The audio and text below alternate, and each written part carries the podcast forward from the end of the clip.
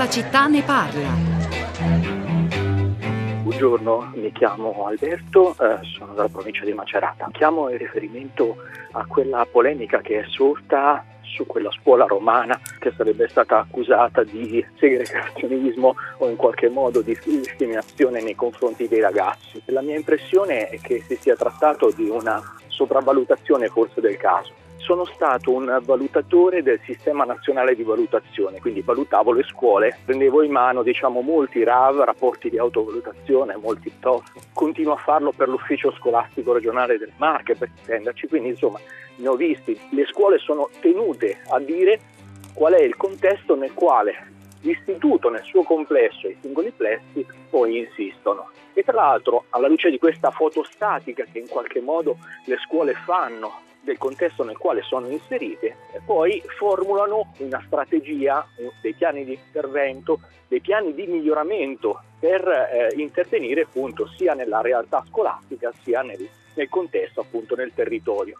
La mia impressione è questa, che semplicemente qualcuno in modo poco attento abbia pubblicato nel sito web di questa scuola delle informazioni che erano appunto informazioni di contesto semplicemente, che fotografavano una certa realtà e abbia eh, in qualche modo eh, presentato la scuola erroneamente, non per quello che intende fare e per come intende proporsi nel contesto appunto sociale, socio-economico di Roma, di quel quartiere, eh, l'abbia pubblicato quindi in modo disattento, perché poi nella sostanza di scuole che si trovano un po' in una situazione borderline eh, o molto problematica, ne abbiamo tante in Italia, sicuramente di PTOF e di RAV che contengono affermazioni come quelle che semplicemente descrivono la realtà e magari appunto davvero possono essere utilizzate dai dirigenti scolastici, dal, dall'istituto per impostare delle, anche delle azioni di recupero e di integrazione. Non posso formulare un piano di miglioramento, ad esempio, oppure un intervento su un territorio se non tengo conto del contesto nel quale io opero.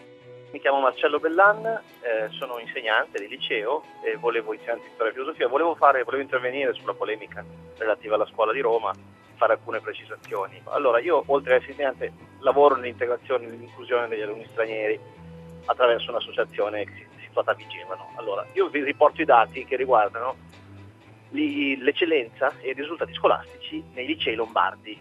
Allora, per quanto riguarda l'integrazione e i risultati degli alunni stranieri, siamo ai livelli più alti adesso in città come Vigevano, Pavia. Quindi ci tengo a mettere, cioè dobbiamo stare attenti rispetto sia alle opinioni dei, diciamo, dei, dei parenti, dei genitori, dei ragazzi, sia rispetto a quello che fanno i presidi. Allora, nel commentare queste notizie bisogna fare attenzione perché non sono più come qualche anno fa i dati, cioè gli alunni stranieri che si iscrivono nei licei, adesso io posso parlare della Lombardia, ovviamente sa che questi dati vengono fatti attraverso invalsi e altre forme di ricerca che sono regionali, non sempre è come pensiamo, quindi rispetto appunto ai risultati scolastici eh, ci sono stranieri e stranieri.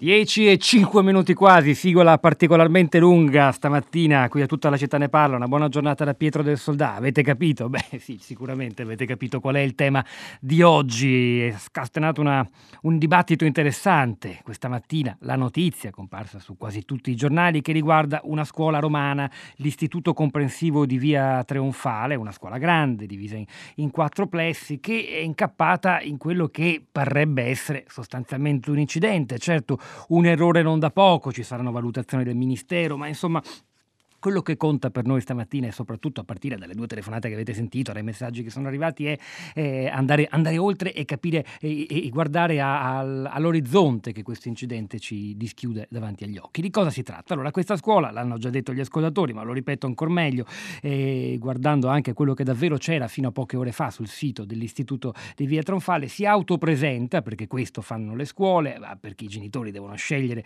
eh, in base alle caratteristiche dell'istituto se iscrivervi o no ai propri figli e nell'autopresentazione offre anche una descrizione sociologica dei propri socio-economica, diciamo così, dei propri studenti suddivisi appunto nei quattro plessi citati che stanno in due municipi, il quattordicesimo e il quindicesimo di Roma. E ecco il punto, il, ciò che ha fatto un po' esplodere la, la vera bufera con reazioni anche da parte della stessa neoministra della scuola Azzolina, si dice tra l'altro la sede di via Trionfale e il plesso di via Taverna eh, accolgono alunni appartenenti a famiglie del ceto medio-alto. Poi c'è un altro plesso, quello di via Sarotti, nel cuore del quartiere popolare di Montemario, che accoglie invece alunni di estrazione sociale medio-bassa e conta tra gli iscritti il maggior numero di alunni con cittadinanza non italiana. E poi ancora il plesso su via Cartina d'Ampezzo accoglie prevalentemente alunni appartenenti a famiglie dell'alta borghesia, assieme ai figli dei lavoratori dipendenti occupati presso queste famiglie, cioè colf, badanti, autisti e simili. Dunque, che cosa racconta questa vicenda, al di là della, della, della notizia? Notizia che faremo commentare a chi ne sa più di noi e segue le, le scuole romane come il presidente dell'Associazione Nazionale Presidi, lo è stato dell'Associazione Nazionale, oggi rappresenta i presidi romani Mario Rusconi che saluto subito. Rusconi, buongiorno e benvenuto. Buon... Buongiorno a tutti voi. Ma poi dobbiamo allargare lo sguardo a lei insieme agli altri ospiti che ora presento per capire davvero quanto l'elemento della disuguaglianza socio-economico conta, conta nell'andamento dell'attività didattica e insomma nella scelta che i ragazzi e i genitori fanno quando si tratta di iscriversi a scuola. Scriveteci, diteci la vostra al 335 5634 296 via sms e via whatsapp. Saluto anche Mila Spicola, buongiorno, benvenuta. Buongiorno. Insegnante, pedagogista, esperta di temi legati ai sistemi di istruzione. Buongiorno anche a Franco Lorenzoni, benvenuto. Buongiorno. Per 40 eh, anni, credo, maestro elementare, animatore della casa laboratorio di Cenci, vicino a Terni. Il suo ultimo libro è I bambini ci guardano, un'esperienza educativa controvento, uscito per l'editore Sellerio. Allora, innanzitutto, preside Luscone, ci dica se quello che è accaduto è cos'è? Un incidente, un errore, una cosa grave, c'è una bufera che si è scatenata sproporzionata rispetto a questa vicenda? Io non penso che si sia eh, scatenata una bufera sproporzionata, penso che la bufera sia eh, diciamo così, esplosa al momento giusto, perché avere scritto quelle cose eh, significa veramente, anzitutto non maneggiare, mi permetto da, di, di, dire, pur non essendo un sociologo ma un filologo di estrazione, maneggiare degli strumenti sociologici in maniera così raffazzonata e superficiale non depone bene.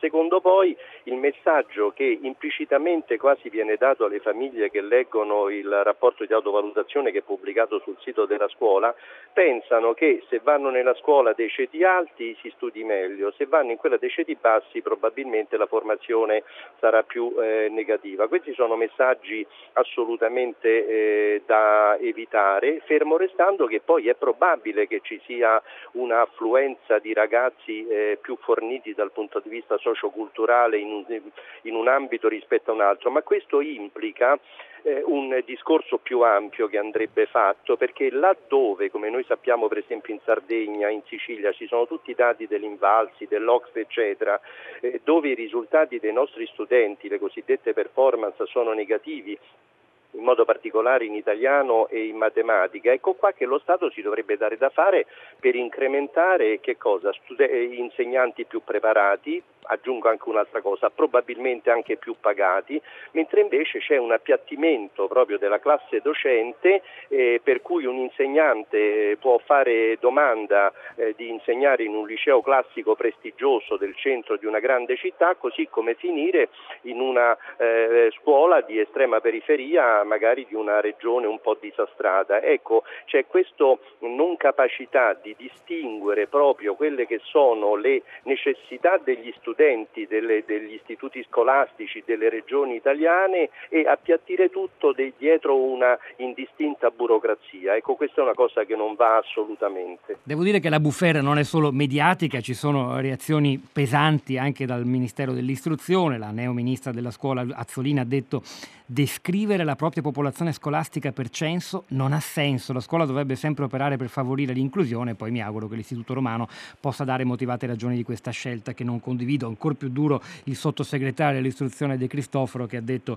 che una distinzione in base al rango socio-economico degli alunni va contro ogni valore espresso dalla nostra Costituzione. Addirittura colpisce che la protagonista di questa storia, la preside dell'Istituto di Via Trionfale, Nunzia Marciano, sia in realtà una preside che ha alle spalle una storia completamente diversa da quello che lascia intendere questa notizia. È stata a, a retto per diversi anni una scuola come la Carlo Pisapane del quartiere popolare Torpignattara di Roma con un alto tasso di, di studenti, altissimo tasso di studenti stranieri e ha, e ha, lottato per questo, si è battuta con l'allora sindaco di Roma Alemanno, insomma come a dire, eh, sembrerebbe davvero in contrasto stridente il suo curriculum con eh, quello che viene fuori da questa vicenda, ma noi andiamo oltre la vicenda perché insomma poi andrà chiarita nei suoi contorni, ci saranno valutazioni e ispezioni del Ministero, perché dobbiamo davvero capire, Franco Lorenzoni, se ci troviamo di fronte a che cosa, questa, questa cosa apre e spalanca, eh, un po' come dice stamani Mario Aiello sul messaggero, Salvatore Merlo l'ha letto anche a prima pagina, in realtà questa storia è brutta ma ci consente di dire il re è nudo, perché in fin dei conti la prima cosa che un genitore guarda quando deve scegliere la scuola per il figlio è che ambiente è, chi la frequenta, che cosa fanno i genitori degli altri alunni, è così Lorenzoni e che problema crea questo? Allora, è molto interessante che sia emersa questo problema perché c'è da tempo, è stato denunciato anche da tempo, e cioè il fatto che la città che si polarizza, ovviamente eh, questo aspetto ricade nella scuola. Le scuole sono di fatto diverse come composizione sociale. Il nodo però che andrebbe messo in luce è che ci sta una disparità, almeno nel 40% delle scuole italiane, dentro le classi di uno stesso plesso.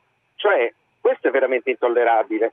Cioè, i dati invalsi ci raccontano che fronte a una, una media diciamo, internazionale del 5-6% di variabilità delle classi, noi arriviamo al 14, addirittura in certe zone nel sud e nelle periferie del 27%. Che, che cosa vuol dire, cioè, mi scusi, vuol... questo indice perché non è chiaro? Cioè, questo indice vuol dire che nel stesso plesso ci sono classi che rendono molto di più e classi che rendono molto di meno. Questo vuol dire che all'atto dell'iscrizione vengono fatte delle discriminazioni. Mm. Allora spesso i genitori che sono più capaci di far valere il potere dei propri figli, potere, mettono i loro figli nelle A, B tradizionalmente e gli altri vengono messi nelle sezioni F, G, H e queste sezioni sono differenti per qualità di istruzione perché spesso i precari vengono messi nelle ultime sezioni, per eh, composizione sociale. Questo è lo scandalo. Questo è uno scandalo che, che basterebbe una circolare del Ministero per dire non si può fare questo.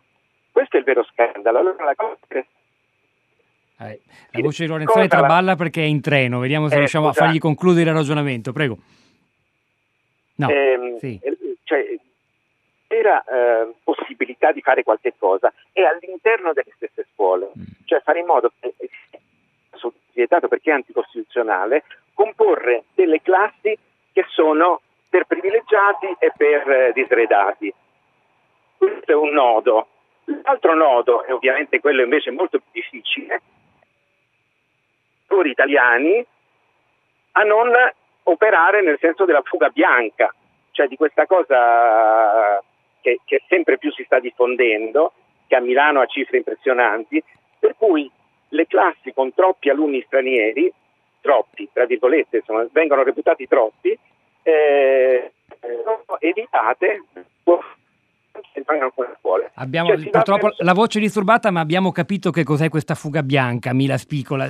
Ora, però, il, il tema è, guardando alla vicenda dell'Istituto di Via Trionfale, che la distinzione non è solo tra presenza di italiani o percentuale di stranieri nelle classi dei quattro plessi di questa scuola. Più che altro conta se, almeno nella descrizione, li, contano i soldi, conta il censo, il, la, l'appartenenza sociale dei genitori.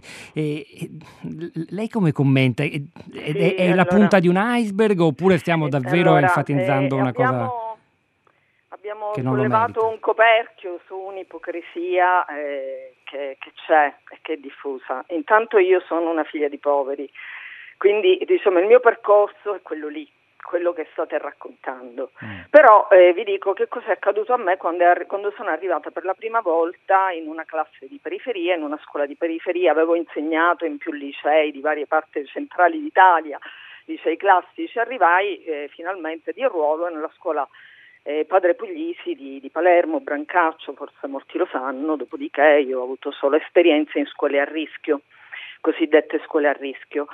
Una mia collega di italiano aveva iscritto il figlio, lei viveva nel centro di Palermo, quindi brava professoressa della mia sezione, diciamo, di, di una eh, delle mie classi, e, e, aveva iscritto il figlio nella nostra scuola. E io le dissi, Marisa, ma com'è che tuo figlio tu lo iscrivi in questa scuola sapendo com'è complicato, come sono difficili, eh, qual è il livello? Mi guardò come se fossi una matta, dicendomi i processi didattici, la qualità dei processi didattici che c'è in questa scuola non esiste in nessuna parte di Palermo, quindi io ho voluto dare a mio figlio la scuola migliore. Questa cosa qui eh, è stata per me, eh, diciamo, intanto avere la fortuna di aver eh, incontrato una grande pedagogista come ci sono ancora nelle nostre scuole. Eh, e mi aprì tutta una serie di riflessioni anche ritroso sulla mia esperienza personale, che poi il personale diventa politico, no? E allora, non confondiamo mai la qualità dei processi didattici di una scuola con, il, eh, dire, con, il, con il, la classe sociale di appartenenza dei bambini o degli studenti che vanno in questa scuola, in quella scuola. E questa è la prima cosa. In realtà in Italia succede il contrario. Ora io parlo per spannometricamente perché poi è il sistema che dà degli esiti in base a questa, mm, a questa diciamo, tendenza. In realtà è il contrario. Cioè, sta bene a tutti, sta bene alle famiglie, sta bene ai docenti, sta bene ai dirigenti. Cioè, fare la sezione in cui ci sono tutti i bambini scelti che vanno bene, indirizzare in terza media i ragazzini per eh, rendimenti che poi dipendono dal censo e dalla classe sociale, lo sappiamo benissimo, eh, quelli che vanno bene vanno al liceo o al classico scientifico, quelli che vanno male vanno alle scuole tecnico-professionali e qua voglio attivare un'altra domanda. È possibile ammettere un sistema di istruzione in cui si dice chiaramente che c'è una scuola, una parte di scuola che poi comprende la metà eh, più o meno della popolazione scolastica in cui si dice candidamente tu vai lì perché non sai studiare o perché non vuoi studiare. E allora rigore didattico che deve essere un diritto dovere per tutti e tutte le studentesse a prescindere dal percorso di studi, a prescindere dal ceto di appartenenza, a prescindere diciamo, da, da qualunque distinzione, provenienza eccetera eccetera, anche perché ce lo dice l'articolo 3. Quindi la scuola è il suo paese. Se un paese è democratico deve volere una scuola democratica, se un paese non è democratico non ha una scuola democratica. Ora io vi ho dato alcune diciamo, frasi su cui potremmo fare eh, potremmo attivare una riflessione collettiva per giorni e giorni e giorni e va fatta va fatta perché in questo momento c'è una grande confusione, c'è una grande confusione tra rigorismo, autoritarismo e rigore didattico, c'è una grande confusione nei docenti, c'è una grande frammentazione formativa dei docenti su, questo, su questi temi, ma anche dei presidi che poi non sono altro che docenti che diventano presidi. Diceva bene il ehm, il, il preside, cioè noi dobbiamo attivare una riflessione colta e approfondita su quali sono gli obiettivi della scuola italiana. Gli obiettivi della scuola italiana sono portare a un livello di formazione tutti i cittadini e tutte le cittadine sufficienti eh, in qualunque eh, eh, percorso loro si attivino, che sia professionale, che sia tecnico, che sia eh, diciamo... De, Questa è una sottolineatura molto importante, Mila Spigola, che si intreccia anche con quella valutazione delle scuole tecniche, temi, del lavoro stesso esatto, manuale. Mi perdoni esatto. se la interrompo perché voglio coinvolgere anche un'altra persona e sottoporvi anche i messaggi che come eh, immaginavamo sono numerosi stamattina al 335 5634 296. Beh, c'è chi dice che non è storia nuova, ho finito il liceo nel 1900 1978, racconta Mario, nella nostra scuola i figli dei professionisti erano tutti concentrati in una sezione dove tutti gli insegnanti erano stabili. Cosa c'è di nuovo? Poi Gianni da Bologna che provocatoriamente dice sì, va bene, siamo tutti uguali, ma la linea di partenza non è uguale per tutti. Dire questo è forse razzismo. E poi un altro paio di messaggi che sono esplicitamente direi diretti al nuovo ospite che sto per presentare. Carmen Darapallo che dice Ma chi l'ha detto che una classe omogenea sia più formativa di una eterogenea? È una questione di misura. Io, ex insegnante, non vorrei che mio figlio frequentasse una classe di ricchi. Ricchi di cosa? La scuola è palestra di vita. La vita è eterogenea, ricca di diversità. Considero arricchente accostarsi al diversamente ricco o altro. Messa- eh, messaggio misero da parte della dirigenza della scuola. E poi ci sono insegnanti che invece sanno fare la differenza nella qualità. Ed Elisabetta che aggiunge e rincara un po' la dose rispetto a quello che ci ha detto a prima pagina un ascoltatore molto competente della Lombardia Lombardia. Alcuni insegnanti di liceo linguistico mi dicono che nelle loro classi gli alunni extracomunitari sono spesso molto più motivati rispetto ai compagni italiani, studiano di più, di conseguenza ottengono risultati migliori. Forse dovremmo rivedere anche i nostri preconcetti. Vinicio Ongini, buongiorno e benvenuto. Vinicio Gini è stato insegnante a lungo, è autore di un volume da poco uscito che insomma, il, titolo, il titolo è molto chiaro, Grammatica dell'integrazione italiani e stranieri a scuola insieme, considera un fenomeno eh, decisivo se è vero che in 30 anni la popolazione scolastica straniera, di origine straniera in Italia è passata da 18.400 alunni stranieri agli 850.000 di oggi. Ongini, spero mi senta, buongiorno e benvenuto di nuovo.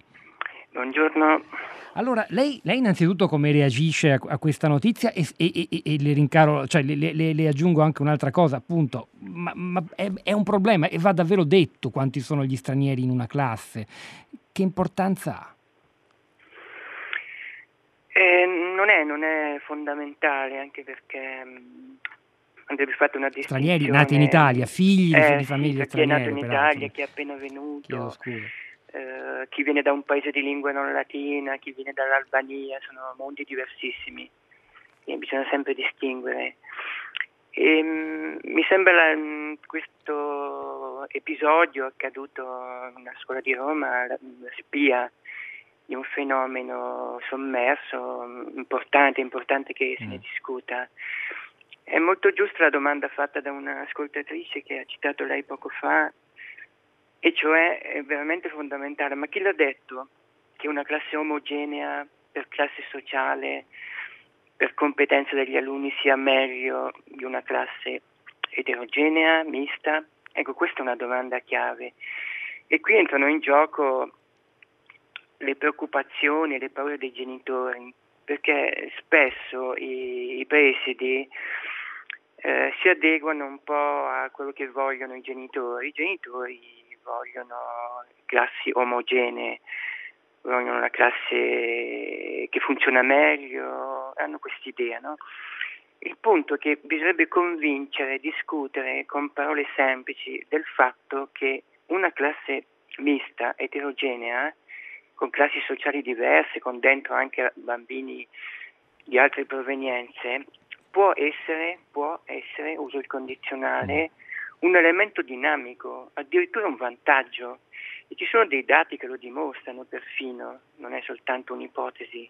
Per esempio, l'ultima indagine Invalsi, l'istituto di valutazione che misura gli apprendimenti scolastici degli alunni e degli studenti, e ci si è concentrati sul fallimento della scuola italiana e ci si è dimenticati che c'è anche un segmento di alunni non italiani che invece se la cava quasi meglio degli italiani. Per esempio, dice Livazzi, sono più bravi in inglese i bambini stranieri dei compagni di scuola italiani, insomma sono più, più poliglotti.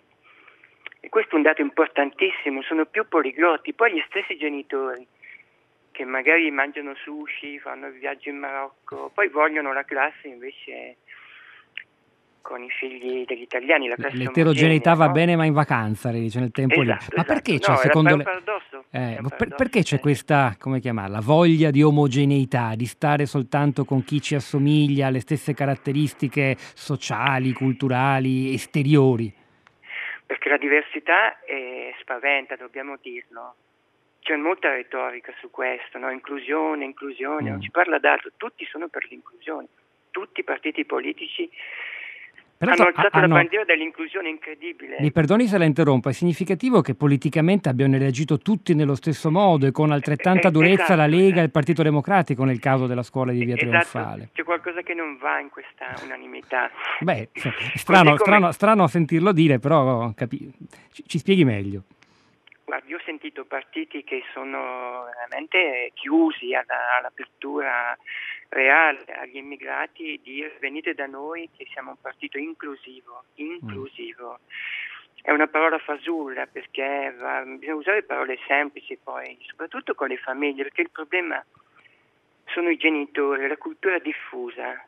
La diversità spaventa, bisogna dire ai genitori che non è detto, mm, non è scontato, anzi il dato ad esempio sulla bravura in inglese è molto interessante agli occhi di un genitore. Ma anche, dicevo, una, un'ascoltatrice prima ha usato la parola palestra. Ecco, palestra è una bella parola, no? In un documento del Ministero dell'Istruzione di alcuni anni fa, intitolato Diversi da chi? punto di domanda, 10 raccomandazioni per l'integrazione, abbiamo usato l'espressione eh, che nella classe eterogenea si fanno esercizi di mondo. Cioè il mondo che c'è fuori dalla scuola assomiglia di più alla classe eterogenea. Questo è un bel tema mm, mm. per convincere o, o dialogare con i genitori. Il mondo fuori è come la classe eterogenea, non come la classe omogenea. È un'illusione la classe omogenea, perché il mondo fuori è completamente diverso e i genitori lo capiscono, la globalizzazione, lo scambio delle merci, i cibi di altri paesi, i matrimoni misti. E bisogna insistere molto, una battaglia culturale che va fatta. Ehm, Vorrei sentire di nuovo su questo il preside Rusconi, da tanti anni preside, portavoce di tanti suoi colleghi, conosce, conosce immagino una quantità infinita di storie, esperienze e anche autopresentazioni delle scuole, oggi ci sono anche gli open day. Lei registra, lei e i suoi colleghi, un, un aumento parte, nei genitori della preoccupazione di fronte al mondo sempre più eterogeneo, diverso, difficile da controllare, eh, di fronte al quale immaginano che le mura della scuola diventino quasi delle barriere difensive? Ma eh, sì, eh, perché eh, probabilmente una scuola diciamo, eh, inclusiva, usiamo ancora questo termine, cioè con classi disomogenee, perché sono d'accordo pure io con eh, i, le persone che hanno parlato prima di me che la cosiddetta omogeneità sia un fatto sostanzialmente negativo perché eh, nega la complessità che poi è del mondo che si trova fuori dalla porta della scuola. E anche Quindi, del singolo la complessità, no? Esatto, e anche del singolo, cioè, senza, senza dubbio. Dico, io le posso posso fare un semplicissimo episodio. Io collaboro anche con un istituto di Roma che si chiama il Magarotto, dove ci sono i ragazzi sordi, ma sono messi insieme ai ragazzi non sordi. Un giorno sono entrato in una scuola nella classe elementare e c'erano dei bambini di colore sordi, dei bambini italiani sordi e dei bambini di colore eh, eh, italiani appunto non sordi e gli italiani, i non sordi, parlavano la lingua dei segni con gli altri. Quando io ho detto loro ma come mai ve la siete imparata? Dice eh prestiti perché è divertentissimo parlare con loro con, questa,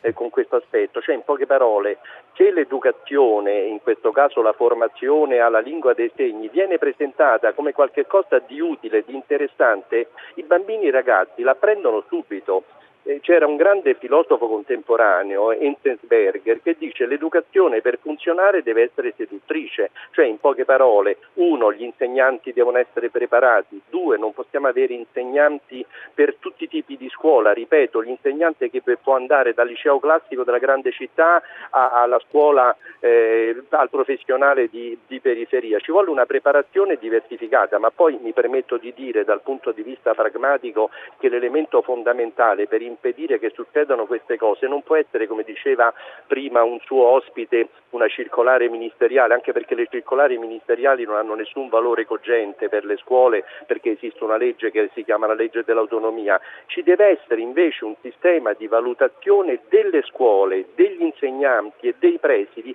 che in Italia non esiste siamo uno dei pochi paesi dell'Ocse che non ha un sistema di valutazione, perché se ci fosse un sistema di valutazione serio, siamo ancora agli albori noi, qualcuno sarebbe andato a verificare o andrebbe a verificare eh, certe affermazioni che compaiono appunto sui siti come per questa scuola avrebbe detto guardate avete fatto, per dirla alla Fantozzi, una boiata pazzesca. Allora perché il sistema politico non si mette in testa di fare un buon sistema di valutazione? Perché ha un certo costo, perché ha un certo impegno e perché presuppone che anche il sistema politico cominci a studiare quelle che sono le pratiche migliori di altri stati che sono più avanti rispetto a noi e ce lo dicono i dati internazionali. Poi abbiamo Rinvalsi che è un ente benemerito, ma lei pensi che stavano perché va a verificare alcune performance di alcuni studenti per sapere se stanno l'italiano, la matematica, l'inglese, pensi che stavano per abolirlo l'anno scorso, una delle poche eh, strutture utili al sistema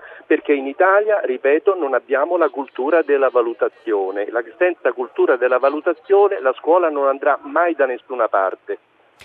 E nel frattempo c'è chi insiste nel dire che è sempre andata così, niente di nuovo, la globalizzazione non ha davvero trasformato nulla. Luca dice: Ma di che stiamo parlando? Questa sarebbe attualità. A Bologna, dove io vivo, da sempre i ragazzi che vanno al liceo classico sono di ottima famiglia. La scuola stessa chiede se i genitori sono laureati, se no, sei fuori. Ma sarà davvero così difficile crederlo. Però, insomma, questo è il messaggio di Luca. I ragazzi stessi continua poi di tutta Bologna. Da un po' di tempo si dividono tra due fazioni, la Bolo Bene e la Bolo Feccia. E non mancano ovviamente risse e pestaggi. E poi ancora Giuliana che dice: Il mocciolo del problema è più profondo. Ci sono docenti intimiditi e anche corrotti da famiglie potenti, studenti stranieri o poveri invece umiliati, trascurati, anche bullizzati, si sa che sono loro che possono essere bocciati. Emiliano, un po' in controtendenza, scrive io in un corso di tennis voglio imparare il tennis, a scuola guida impara a guidare, non sono centri di recupero, i genitori fanno bene a pretendere, e lui credo intenda pretendere classi con alti standard, altrimenti i nostri ragazzi non reggeranno sulla competizione globale. Volevo tornare in chiusura di prima parte su questo punto come Ira Spicola, appunto il tipo di società che poi si forgia in una scuola che ha classi più omogenee o più eterogenee, perché in alcuni, eh, secondo alcuni invece, tutto sommato, anche se è come dire, un duro prezzo da pagare in termini di solidarietà e di inclusione, le scuole d'eccellenza, le classi con i migliori servono poi a forgiare delle persone in grado di competere sul mercato e magari essere utili anche all'intera società. C'è l'idea cioè che in fondo sia la globalizzazione stessa a volere e quindi la, la, la, il grande accento sulla performance, sull'essere i migliori, e sulla competizione a, a volere e a spingere in quella direzione, quella dell'omogeneità. No, e allora i dati dicono altro, cioè eh, i, paesi, i, paesi, che eh, puntano sul pluralismo e su sistemi democratici nel senso di inclusivi sono quelli che sono in cima, Canada, eh, Finlandia, Estonia. Non metto la Cina perché sulla Cina c'è eh, diciamo, da precisare che gli studenti testati in Cina da Oxepise sono i nostri corrispondenti del liceo classico, quindi è ovvio che siano in cima. Se noi testiamo solo i, gli alunni nostri del liceo classico e di una regione diciamo, del, di Trento, perché loro testano solo Shanghai e alcune regioni, è ovvio che saremmo addirittura prima della Finlandia. Per cui in realtà sistemi eh, di paesi democratici e eh, con sistemi scolastici democratici e, che si basano sul pluralismo e sull'inclusione sono in cima. E ripeto, Canada, Finlandia e Estonia sono tre paesi completamente diversi che però hanno dei fili conduttori simili, per cui eh, quando diciamo andiamo a studiare cosa fanno altrove, noi potremmo dire cerchiamo di capire quali sono le cose migliori per adattarle, perché poi anche l'Italia ha le sue eccellenze. E allora il primo eh, motore di qualità del sistema di istruzione è la formazione iniziale e la selezione dei docenti. Questo lo dicono più rapporti e più indagini su tutto il famoso rapporto Talis proprio sui docenti di tutto il mondo, è un po' eh, diciamo l'oxepisa dei docenti. Quindi prima ancora della valutazione, che comunque deve essere, come diceva qualcuno prima, una valutazione di qualità è fatta al miglioramento, non al, alla semplice misura e alla classifica, ma proprio al miglioramento dei processi didattici, metodologici o di sistema, diciamo prima ancora noi dobbiamo formare, metterci in testa che il sistema italiano italiano, soprattutto nella scuola secondaria, non nella primaria,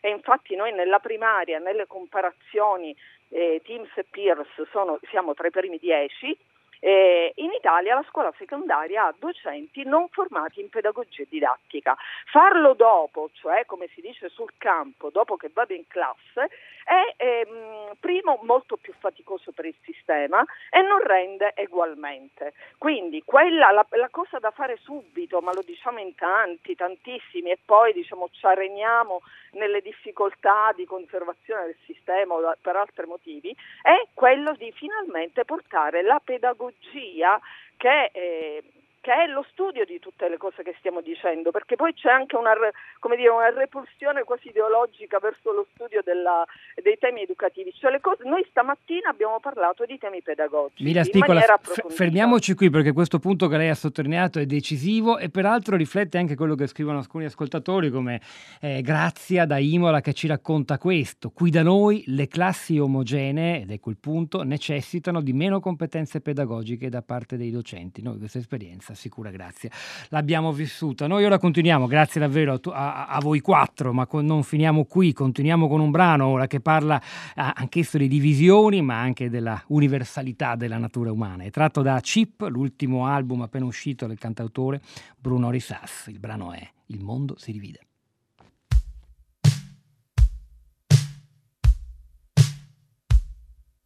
Il mondo si divide fra chi pensa che i violenti debbano essere trattati con violenza e chi pensa che con la violenza invece non si ottenga nient'altro che violenza.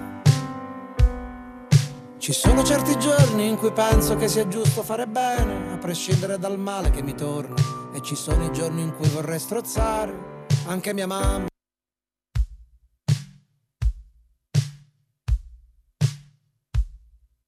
Il mondo si divide fra chi pensa che i violenti debbano essere trattati con violenza e chi pensa che con la violenza invece non si ottenga nient'altro che violenza.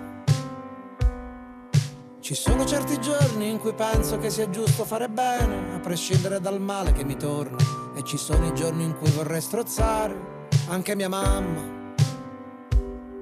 Ma c'è un universo solo che unisce il cielo e il mare e stanotte io voglio solo respirare. Con l'acqua fino al collo e gli occhi dritti al cielo. Io stanotte voglio stare un po' leggero. Il mondo si divide fra chi pensa che i falliti debbano essere trattati come tali e chi pensa che rialzarsi bene dopo una caduta sia il meglio della vita. Ci sono certi giorni in cui vorrei alzare anch'io la coppa dei campioni. E poi ci sono i giorni in cui mi sento veramente il peggiore dei coglioni. Ma c'è un universo solo che unisce il cielo e il mare. E stanotte io voglio solo respirare. Con l'acqua fino al collo e gli occhi dritti al cielo. Io stanotte voglio stare un po' leggero, con l'acqua fino al collo e gli occhi dritti al cielo. Io stanotte voglio starmene sereno. Superficiale a volte non è male, anzi, spesso è così bello ridere del mio cervello c'è un universo solo che unisce il cielo e il mare e io stanotte voglio solo respirare. Dividere le cose è un gioco della mente. Il mondo si divide inutilmente. Il mondo si divide inutilmente. Dividere le cose è un gioco della mente, canta Bruno Risas, ma è un gioco che molti vogliono fare perché, come scriveva un'ascoltatrice Eli in un messaggio poco fa, è vero il mondo fuori è disomogeneo, ma, è, ma proprio per questo eh, c'è chi gli volta le spalle. La vicenda della scuola di Via Trionfale, chiamiamolo pure l'incidente, l'errore, la pubblicazione sul sito eh, di quella distinzione per classe sociale e anche paese di provenienza della famiglia dei propri studenti, apre uno squarcio non solo sul mondo della scuola, sulla omogeneità o eterogeneità delle classi, su come questo influisce sull'attività didattica, sull'ascensore sociale bloccato nel nostro paese, ma anche sul territorio. E lo dice la scuola stessa perché ancora nel sito, anche se questo testo ora è stato rimosso, si dice si scrive per esempio l'ampiezza del territorio dove si estende l'istituto di via Trionfale rende ragione della disomogeneità della tipologia dell'utenza che appartiene a fasce socioculturali assai diversificate. Questa del resto, ed è vero, è la storia di Roma che sempre più è diventata un territorio, eh, come dire, disomogeneo e con fenomeni che vanno però monitorati, come hanno fatto con grande attenzione con un libro, un progetto e un sito molto interessante alcuni professori dell'Università di Roma 3. Salvatore Monni, buongiorno e benvenuto. Buongiorno a lei, grazie in, per l'invito. In quell'Ateneo insegna economia dello sviluppo ed è autore insieme a Katie Lelio e a Federico, no, lei stesso Monni, del libro Le mappe delle disuguaglianze. Ehm, senta, si può dire che in realtà è inevitabile, Roma è fatta così e quindi le scuole diventano, eh, se hanno tanti plessi, a loro volta dei patchwork disomogenei ed è inevitabile anche che si raccontino come tali ai genitori. Intanto le disuguaglianze sì, sono un fenomeno per certi versi inevitabili perché sono presenti da sempre, sono presenti non solo a Roma ma in tutte le grandi città metropolitane e non, non solo da oggi. Insomma. Platone diceva che nella Repubblica che ci sono in tutte le città almeno due città, una dei ricchi e una dei poveri e che sono in guerra tra di loro. È un po' quello che lei raccontava che, che succede anche in questi giorni e che le disuguaglianze spesso, troppo spesso non sono all'attenzione delle politiche e le politiche hanno la possibilità di rimuoverle, non è che non hanno la possibilità. Spe- troppo spesso si concentrano sui temi sbagliati. Quello che lei richiamava, quello dell'istruzione, invece è un tema centrale. Per rimanere a Roma le do due dati che possono, credo, agli ascoltatori magari possono aiutare molto. A Roma, nel, eh, ai Parioli, il quartiere, diciamo, il quartiere ricco, il 42% della popolazione vivente è laureato. A Torre che non è neanche una zona troppo periferica, perché è vicino alla Tiburtina, quindi non parliamo della periferia extrasolare, solo il 5%.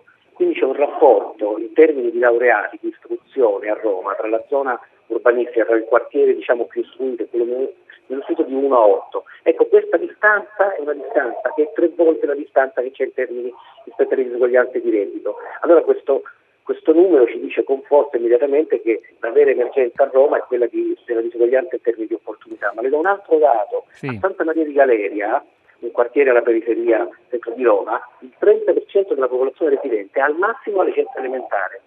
E allora, eh, il 30% può... al massimo la licenza elementare. O un titolo di studio o licenza elementare. Cioè, capisce che mm dire due città forse dire poco. Ce ne sono Senta, ma questa diversificazione interna così forte, questo innalzarsi di barriere che dividono tra loro le città in zone, c'era un bellissimo film messicano che si chiamava La Zona, che andatevelo a vedere, è davvero paradigmatico di quello che stiamo dicendo, è un fenomeno in aumento, cioè più la società si diversifica, più crescono al suo interno le barriere, le zone. È un fenomeno, è un fenomeno in aumento, gli economisti dicono che, che questo fenomeno lo studiano da sempre, eh, beh, questo tra l'altro è un fenomeno di cui si discute e si dibatte molto, e non solo in Italia in questo giorno, sull'esistenza o meno delle, delle disuguaglianze. Mm. Gli economisti pensava, hanno sempre pensato che diciamo, è un fenomeno che riguarda una prima fase di industrializzazione, diciamo, quando, quando, si cresce inizialmente quasi inevitabile, ma che poi ad un certo punto della storia questa, questa disuguaglianza deve diminuire. E c'è una curva che, che si studia nei corsi di base di economia che si chiama curva di Kuznets, eh, che racconta questo, cioè la disuguaglianza misurata in termini del, del, degli indici di Gini e poi invece la, la, crescita del reddito. La realtà ci dice che purtroppo non è così, eh, questa diminuzione della disuguaglianza eh, non avviene ad un certo stadio e probabilmente gli ultimi 30 anni di questa... Ehm, questo modello di, di, globalizzazione che ha caratterizzato diciamo, gli ultimi 30 anni della nostra storia, gli ultimi 30-40 anni, eh, un po' hanno diciamo, accentuato questo fenomeno. Senta, le faccio un'ultima domanda, abbiamo un minuto, però inter- vediamo se ce la facciamo. L- l'aumento enorme di popolazione straniera nel nostro paese negli ultimi vent'anni, come ha influito rispetto a questa settorializzazione socio-economica e del livello di istruzione per zone della città? Guardi, dico due cose. Intanto nei, nei numeri questo aumento incredibile non, non c'è penso che è un aumento che è in linea con quello degli altri paesi europei ehm, a volte anche più basso. Ma, eh, per Roma, gli, studenti stranieri sono cambiati in 30 anni, sono aumentati di 40 volte, 45 volte. Dicevo, però le dico un dato abbiamo, nel nostro libro c'è una mappa anche sugli stranieri, come sono distribuiti anche per, eh, diciamo, per regioni di provenienza, per stati di provenienza. Eh, magari lei si può aspettare che gli stranieri a Roma siano prevalentemente delle periferie. Mm. In realtà non è così, la maggior parte degli stranieri a Roma sta soprattutto nelle zone centrali.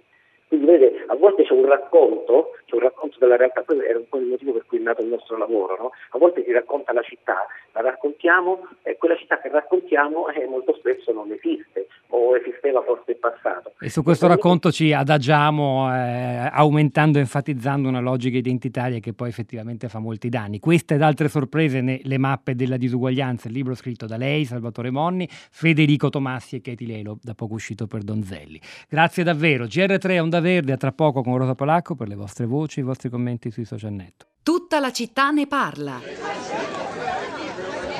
Io non ho voglia di stimolarlo col metodo delle minacce o delle punizioni, piuttosto ho voglia di valorizzare le cose buone che fa, perché ha dei centri di interesse e arriva... Cioè, con la scusa che di tanto in tanto fa qualcosa di positivo, per fortuna. Lo lasciamo tranquillo ad affondare lì nella melma da solo, mentre noi non facciamo niente, eh? E che cos'è? Il quieto vivere la tua soluzione, eh? questa? Sì, c'è La Repubblica, il libro La Repubblica. La Repubblica di Platone? Sì. Ma che genere di domande si pongono? Su, su quali argomenti? Su tutto. Su, sull'amore, sulla religione, su Dio, sulla gente, su tutto. È bellissimo che tu l'abbia letto. Sì, lo so. Non è un libro da sgallettata, eh? La classe, il film del regista francese Laurent Cantet che vinse nel 2008 la Palma d'Oro a Cannes come miglior film, che racconta la storia di un professore l'intero anno scolastico in una scuola media di una classe considerata molto difficile, nella quale il professore cerca con metodi innovativi, coinvolgenti di stimolare la riflessione, gli interessi degli studenti, avvicinando mondi diversi che all'inizio davvero sembrano molto distanti e non in grado di parlare tra loro, come sembrerebbero essere, ma speriamo davvero che questo ritratto non sia troppo fedele Emanuele, gli studenti dell'Istituto Comprensivo di Via Tronfare, almeno per come emerge da quell'autodescrizione presentata sul sito della scuola che ha scatenato davvero un putiferio, reazioni governative del ministro, dei partiti, dei giornali, dei genitori ed è al centro della puntata di oggi di tutta la città ne parla. In realtà, come sempre accade, questa notizia eh, vale soprattutto come indicatore di un fenomeno sociale molto più ampio, la scuola, come affronta e enfatizza o argina le disuguaglianze crescenti nella nostra società società tra ricchi e poveri, tra italiani e stranieri? Queste le domande le abbiamo poste ai nostri ospiti, interessante mm. ora sapere come avete reagito voi sui social network. Rosa Polacco, a te. Ciao Pietro, buongiorno. Beh, sui social network questa mattina sembra quasi che non si parli d'altro, nel senso che la discussione è veramente ampia sia su Facebook che su Twitter, rimbalza eh, da una parte all'altra, da, da un profilo all'altro, se ne, insomma se ne parla veramente ovunque, ha colpito molto, e lo capiamo. Mm, ci sono intanto i commenti sul nostro profilo Facebook, eh, tra questi leggo quello di Rosolino che dice una sperimentazione di scuola superiore nei primi anni 70 a Verbania prevedeva un sistema di formazione delle classi capace di corrispondere alla stratificazione socio-economica del territorio. Cosa si è fatto di quella stagione e di quelle proposte? Eh, già. Eh, Giulia dice: Il messaggio della scuola involontariamente porta a galla un aspetto del nostro sistema scolastico e una convinzione diffusa che la presenza di stranieri e ragazzi provenienti da ceti sociali più deboli incidano in modo negativo sulla qualità dell'istruzione. La discriminazione esiste da sempre ed è appunto già nella scelta scelta della scuola, basta vedere la distribuzione degli allievi stranieri tra licei e istituti professionali. La discriminazione si potrebbe combattere dedicando alle classi e alle scuole difficili le energie migliori, gli insegnanti migliori, le risorse didattiche migliori. Solo così si combatte la disuguaglianza. C'è poi un commento interessante, quello di Costanza dice c'è una oscura relazione tra la scuola che dichiara di fare una divisione secondo il ceto sociale, eh, ma non tanto quelli che almeno si indignano, ma quelli che dichiarano che non c'è niente di cui indignarsi. Io trovo che il passaggio a comunicazione esplicita e a norma giuridica di un codice sociale che è stato sempre proposto ma spesso osteggiato sia un passaggio gravissimo e se perdiamo la capacità di capire la differenza tra un costume non codificato e una codifica ammessa socialmente sancita, siamo davvero fregati. La parola agli ascoltatori, iniziamo con Sara che ci Parla da Parma. Buongiorno Sara, benvenuta. Buongiorno. No, la mia riflessione era abbastanza semplice. Eh, questa mh, mm, polemica alla fine mh, mm, fotografa una situazione esistente, quindi il MIUR che si scandalizza e, e, e alza gli scudi, secondo me è ipocrita, perché sa, si sa benissimo che fin quando si lascia soltanto all'istruzione il compito degli insegnanti eh, si va poco lontano. eh, la scuola dovrebbe pensare all'educazione dei ragazzi, è vero che è un compito della famiglia e, quello che, tutto quello che vogliamo dire è giusto, però proprio dove ci sono le situazioni di partenza più difficili e più disallineate e disomogenee, il compito degli insegnanti nel tirar fuori il bello e il buono dai ragazzi è fondamentale e se questo lavoro fosse fatto fin dalle scuole medie, si arriverebbe alle scuole superiori dove le, i ragazzi po- magari potrebbero essere davvero messi su una stessa linea di partenza.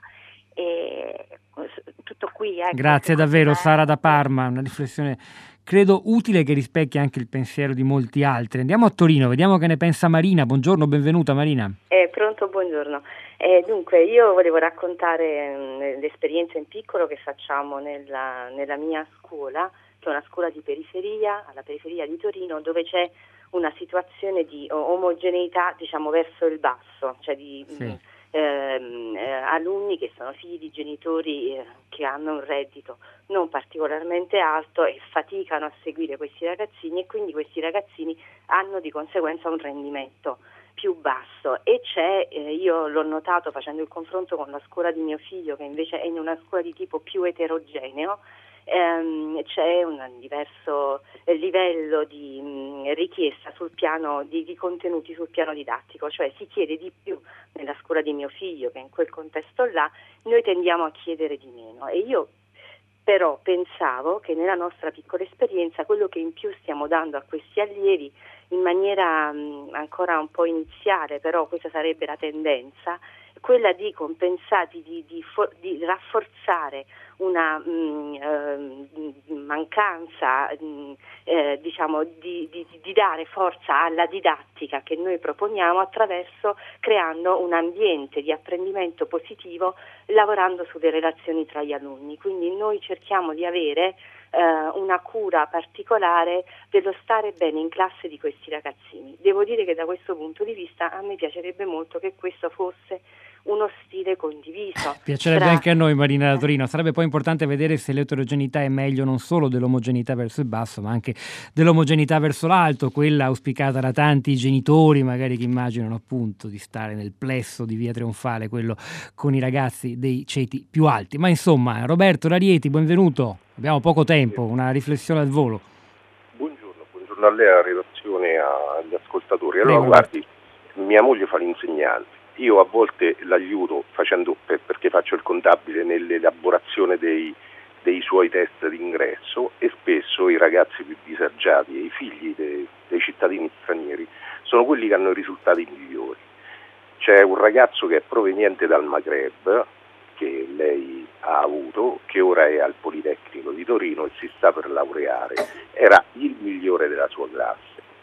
E, ehm, Guardi Roberto, eh, no, non è sempre vero, però noi scegliamo di chiudere così con questa immagine, con questa storia. Grazie davvero per avercela riportata. Rosa Polacco, di nuovo a te. Da Twitter Anna scrive una cosa forte, le scuole classiste ci sono sempre state, come le classi classiste, metterlo nero su bianco è figlio di questi tempi bui, ergo non basta evitare di metterlo nero su bianco, della serie lasciatelo com'è, ma non scrivetelo è il momento di Radio Tremondo, hanno lavorato a questa puntata di Tutta la città ne parla, Luciano Panici alla parte tecnica, Pietro del Soldà e Sara Sanzi a questi microfoni, oggi in regia la nostra curatrice Cristiana Castellotti, poi Sara Sanzi, Cristina Faloci. E ci fermiamo qui, l'appuntamento è come sempre per domattina alle 10.